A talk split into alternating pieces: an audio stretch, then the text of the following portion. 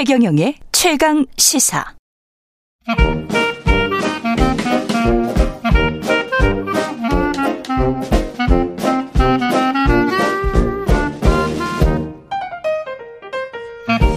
네, 월요일은 경제합시다 코너가 있는 날인데요. 오늘은 홍기빈 글로벌 정치경제연구소장과 함께하겠습니다. 전화로 연결되어 있습니다. 안녕하세요, 소장님. 예, 예, 안녕하세요. 예, 한국은행이 2022년 지역별 국제수지 통계 자료를 내놨는데 역시 뭐 예상대로 미국 쪽, 중국 쪽, EU 쪽 중에서 어떤 뉴스를 먼저 나쁜 소식 먼저 가겠습니다. 좋은 소식, 네.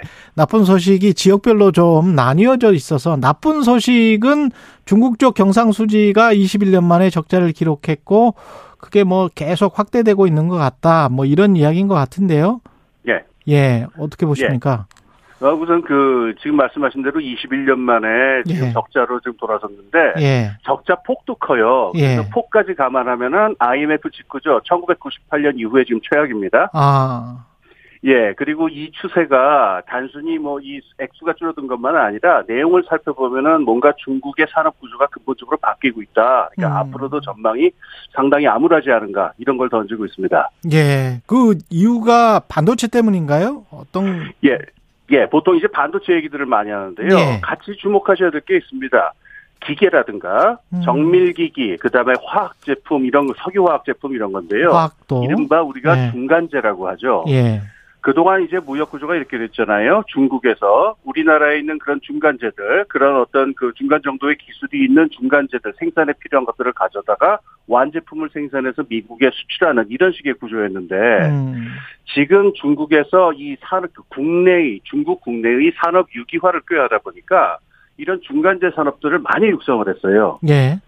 그러니까 우리나라가 수출할 수 있는 여지가 줄어든 거죠. 그러니까 네. 반도체만 보지 마시고 요거는 일시적인 것일 수도 있습니다만은 전체적인 산업 구조로 보자면 뭔가 구조 변동이 있다 이렇게 보셔야 될 겁니다. 반도체는 아무래도 이제 사이클 산업이기 때문에 반도체 뭐 재고량이 충분해서 그래서 뭐 최근 한 1년 정도 안 좋을 수도 있지만 네. 정밀기기 말씀하신 그다음에 기계 석유화학 이쪽은 중국이 그러니까 많이 따라온 겁니까 우리를?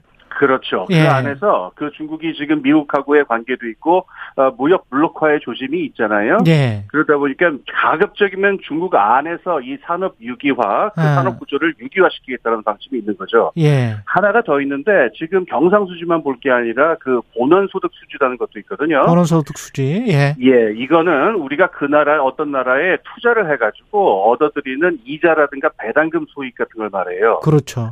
예, 이것도 많이 줄었습니다. 네. 이 얘기는 우리가 지금까지 중국의 두 해외 투자가 상당히 있었는데 여기로 가는 투자도 지금 줄어들고 있고 우리가 중국으로 음. 가는 투자도 예. 그러니까 뭔가 경제적인 연관관계가 지금 고리가 약해지고 있다라는 중요한 징표로 볼 수 있어요. 예, 그렇군요.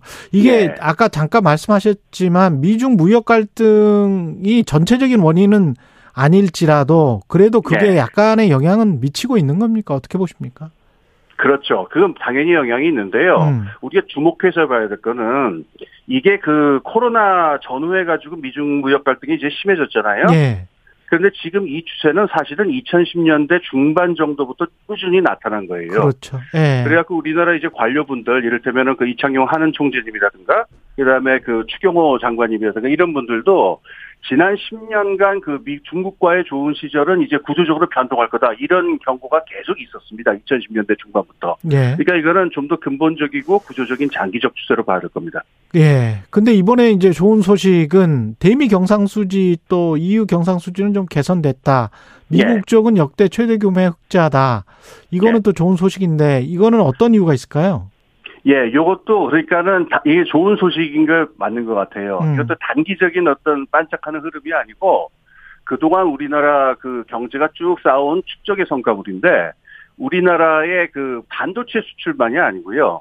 자동차라든가 가전이라든가 그다음에 스마트폰이라든가 이른바 그 영어로 왜 top-notch라고 그러죠. 예. 가장 그러니까는 세련되고 첨단적인 어떤 소비재 예. 부분에 있어가지고 한국의 브랜드 value가 굉장히 높아졌습니다. 1등 상품, 미국, 예. 예, 그렇습니다. 그래서 이제 우리가 미국에 있는 친구들하고 얘기를 해보면은 우리 이제 그 처음에 한국 자동차가 올 때만 해도 그냥 값싸고 쓰다 버리는 소모품 같은 인식이 있었는데. 오래전 얘기죠. 예. 지금은 자기들은 독일 차를 사느니 한국 차를 사겠다. 음.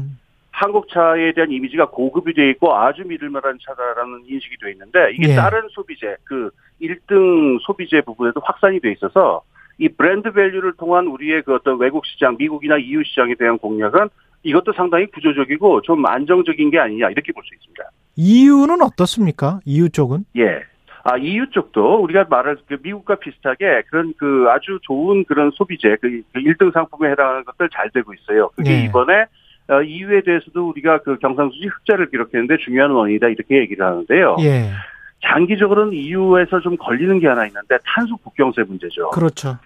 예. 예. 이 탄소 국경세 다시 말해서 우리가 수출하는 제품에 대해서 이 탄소 배출이 많으면은 그 세금을 물리겠다라고 하는 건데 음. 이게 일종의 무역 보호주의 성격이 아주 강해요. 음. 유럽 의회에서 보고서를 채택하기 직전에 이 탄소 국경세에 더해가지고 탄소 배출권 할당제까지 아주 기습적으로 같이 넣었기 때문에 우리나라하고 밀, 그 EU하고 그 탄소 배출권 가격이 한 두 배 정도 차이가 나거든요. 유럽이 훨씬 비싼데 예. 이런 우리는 2026년부터 26년부터 상당한 탄소세를 물어야 할 겁니다. 음. 그리고 당장 올해 10월부터 우리나라의 중, 그 기업들이 이제 보고서를 제출해야 돼요. 탄소 배출이 이렇습니다. 예. 그런데 이 과정에서 그 우리나라 기업들은 산업 기밀이라든가 그 산업 과정을 세세하게 보고를 해야 되기 때문에 이 부분에서도 우리나라 기업들이 상당히 위협감을 느끼고 있는 부분이 있습니다. 이걸 음. 어떻게든 뚫어야 될 겁니다. 탄소 국경세 문제. 아까 제조업이나 네. 이런 것들, 화학이나 뭐 이런 것들도 좀 약간 좀 걱정은 되는 게 우리가 중국 대신해서 서방에 만약에 이런 제품들을 많이 팔아가지고 그쪽으로부터 이익을 얻는 거는 좋은 일이기는 하지만 예. 한편으로는 그들이 왜 이쪽 분야를 포기 또는 뭐 그냥 가져가라라고 했었는가 그 제조업의 역사를 생각을 해보면 우리는 예. 계속 환경 오염 산업 비슷한 예. 또는 뭐 저임금 산업 비슷한 이런 것들을 계속 껴안고 가고 산업의 예. 경쟁력이랄지 고도화랄지 그다음에 저쪽 친구들이 하는 뭐 플랫폼 사업이랄지 뭐 좀 돈도 잘 되고 좀 깨끗한 사람들 있잖아요. 예. 예. 그쪽으로는 이용 못 하게 되는 거 아닌가 뭐 이런 걱정도 한편으로는 약간 좀 드네요. 아, 저 일리가 있는 걱정이고요. 예. 그렇다고 연결해서 지금 요번에 그 한국은행에서 나온 수치를 예. 지난 한 30년 정도의 좀 거시적인 맥락에서 해석해 볼 필요가 있는데요. 예. 이른바 지구화라는 것 때문에 전 지구적인 무역이 아주 성행했잖아요. 예. 그때 우리나라가 가장 큰 수혜를 본 나라라고 말해도 과언이 아닙니다. 그렇죠. 예. 미국하고 중국이 친했고 그래서 우리나라가 그 90년대 초까지 축적하고 있었던 제조업의 역량이 아주 그, 그 충분하게 가동이 돼가지고 전방위적으로 우리나라의 어떤 산업이 세계 무역에 뛰어들 수 있었어요. 음. 그리고 거기 추가해서 우리나라에 이제 글로벌 대기업들이 생겨나면서 아까 말씀드린 대로 굉장히 높은 품질의 그런 어떤 브랜드라든가 수, 그 상품까지 만들어내면서 전박이적으로 30년간 지구에 이득을 받거든요. 네. 그런데 지금 지구화가 사실상은 끝났다라는 말까지 나올 정도로 네. 무역 구조는 완전히 하고 산업 구조는 완전히 바뀌어요. 그렇죠. 각 나라에서 지금 보호주의를 갖다가 그 저거 하고 있으니까 음. 우리가 여러 그 장벽에 부딪히고 있는 부분이 있고요. 지금 말씀하신 대로 그동안 우리나라가 해왔었던 산업이 그 아주 아주 고급의 그 1등 상품 말고는 음. 환경 문제라든가 이런 거에 걸리기 딱 좋은 부분들의 산업을 우리가 많이 해요. 그렇죠. 대표적으로 우리가 철강 같은 부분이 있는데 예. 이런 것들이 지금 지구의 어떤 기후 위기라든가 이거 중요한 위기입니다만은 이 명분하고 각국의 보호주의하고 결합해서 나타나고 있는 것. 지금 미국의 반인플레이션법이라든가 그렇죠. 유럽의 지금 탄소 국경세라든가 이런 30년 만에 오는 어떤 구조 변화가 이루어지고 있기 때문에 우리가 지난 30년 같이 무역이라든가 산업 구조를 유지하는 생각은 이제 더 이상 하지 말아야 된다. 이런 걸 느낄 수 있습니다. 근데 지금 철강을 말씀하셨지만 철강을 그 이유식으로 아까 탄소 국경세를 말씀하셔서 예. 이유식의 탄소 국경세가 도입되는 그 순간 으로 예. 철강 산업을 이해를 한다면 우리가 점점 불리해지는 상황 지금처럼 막 그냥 뭐 뭡니까 석탄이랄지 석유랄지 이런 거 떼가지고 뭐 철 만드는 그런 또는 전기로랄지 뭐 이렇게 예. 할수 있는 그런 상황이 안 되고 독일이나 뭐 이런 나라처럼 점차 에너지 전환도 해야 되는데 이게 맞습니다. 동시에 이게 가능합니까? 우리나라가 제조업을 지키면서도 에너지 전환도 할 수 있고 이게 가능하나요? 두 가지 활로를 생각해 봐야 되겠죠. 예. 우선 말씀하신 대로 지금 발등에 떨어진 불입니다. 음. 철강의 경우에는 두 가지 문제가 있는데 하나는 철강 제조 공법에 있어 가지고 예. 이게 저 이 지금 철강에 탄소가 들어가잖아요. 예. 제작 과정에서 이 제작 방식을 유지를 하게 되면 탄소 배출이 굉장히 많이 나오기 때문에 그렇죠. 지금 탄소가 나오지 않는 철강 제조 방식으로 빨리 전환해야 되는 과정이 하나 있고요. 네. 또 문제가 있습니다. 이 제조 과정에서 나오는 탄소뿐만 아니라 사용하는 전기, 철강은 굉장히 많은 에너지가 들어가는데 그렇죠. 예. 에너지 부분에서 어떻게 그럼 재생에너지를 전하냐 이 두 가지가 다 묶여 있으니까 음. 지금 시간이 얼마 안 남았습니다. 아주 거시적이고 전국적인 차원에서 이, 이 전환 탄소 탈탄소 전환을 해야 되는 게 있고요. 예.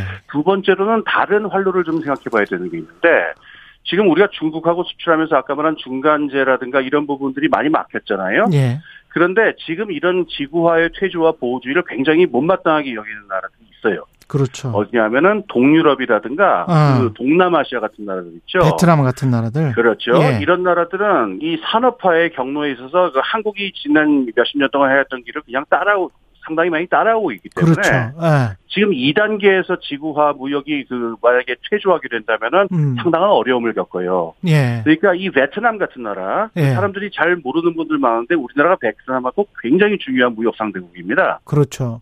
그래서 이런 나라들 같은 경우에는 아직도 우리가 가지고 있는 그런 기술이라든가 음. 중간재 부분을 필요로 하는 부분이 있으니까 음. 동남아시아라든가 동유럽 같은 나라들하고 협력 관계를 강화하는 것. 음. 얼마 전에 그 윤 대통령께서도 저기 갔죠. 그 네. 예, 베트남 가서 중요한 저거 얘기를 하고 오셨다고 그러는데 네. 이런 노력도 같이 우리가 해볼 필요가 있습니다. 그 3대 교육 국가로 이미 이제 베트남은 자리 잡았는데 그게 예. 걱정되는 부분이 이제 중국이 여전히 그래도 일대 교육 국가니까 중국에서 비어지는 부분을 베트남으로 채우 베트남이나 뭐 동유럽이나 말씀하신 그런 동남아 국가들로 채울 채울 수 있을까 그 시기랄지 어 duration이라고 맞습니다. 해야 되나요? 예. 그 기간이 우리가 예. 상당히 좀 정밀하게 계산을 해봐야 되겠다 그런 생각이 드네요. 맞습니다. 예. 그 무엇보다도 말씀하신 대로 그 사이즈 크기 부분에 있어가고 예. 이게 중국의 그 빈틈을 다 메울 수 있느냐 예. 그건 모르죠. 그러니까 우리가 다른 한 두어 가지 방법도 또 생각해 봐야 되는데 먼저 지금 아까 그 이렇게 1등 상품이라고 부른 그 고급 소비재들 있죠? 예. 여기서의 브랜드 밸류를 더 강화하고 더 높은 제품을 그러니까 하이테크라든가 이런 부분에서 어, 첨단 기술 산업에서 발전시키는 방향 하나가 있고요. 예. 중요한 게 제가 보기엔 두 가지 번째가 더 중요한데 우리나라도 국내 산업 연관을 강화할 필요가 있습니다. 어.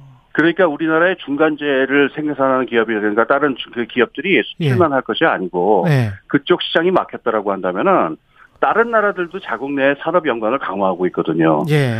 근데 여기 중요한 이유가 있는데 각 나라가 모두 지금 겪고 있는 문제가 실업 문제가 있어요. 음. 일자리가 서비스에서 잘 나오지 않으니까 이 제조업을 강화하는 수밖에 없다라는 게 지금 전 세계적으로 확산이 되는데 그러네요. 상당한 네. 일리가 있습니다. 음. 우리나라의 불평등 문제의 상당한 원인은 지금 그 제조업이라든가 일자리 부분에서의 부족이잖아요. 예. 그러니까 이런 정치 사회적인 문제를 해결하는 것도 함께 해서 국내의 대기업과 중소기업들의 산업 연관을 강화하는 것도 우리가 생각해 봐야 되고 예. 이걸 강화하면서 앞에 말씀드린 우리나라의 글로벌 브랜드라든가 글로벌 수출품들의 품질을 향상시키는 것 이 두 개를 결합시키는 방식도 어 동남아나 동 이쪽을 그 음. 노, 예, 공략하는 것이랑 같이 병행해서 생각할 필요가 있겠습니다. 예. 여기까지 듣겠습니다. 홍기빈 글로벌 정치 경제 연구 소장이었습니다. 고맙습니다. 예, 감사합니다.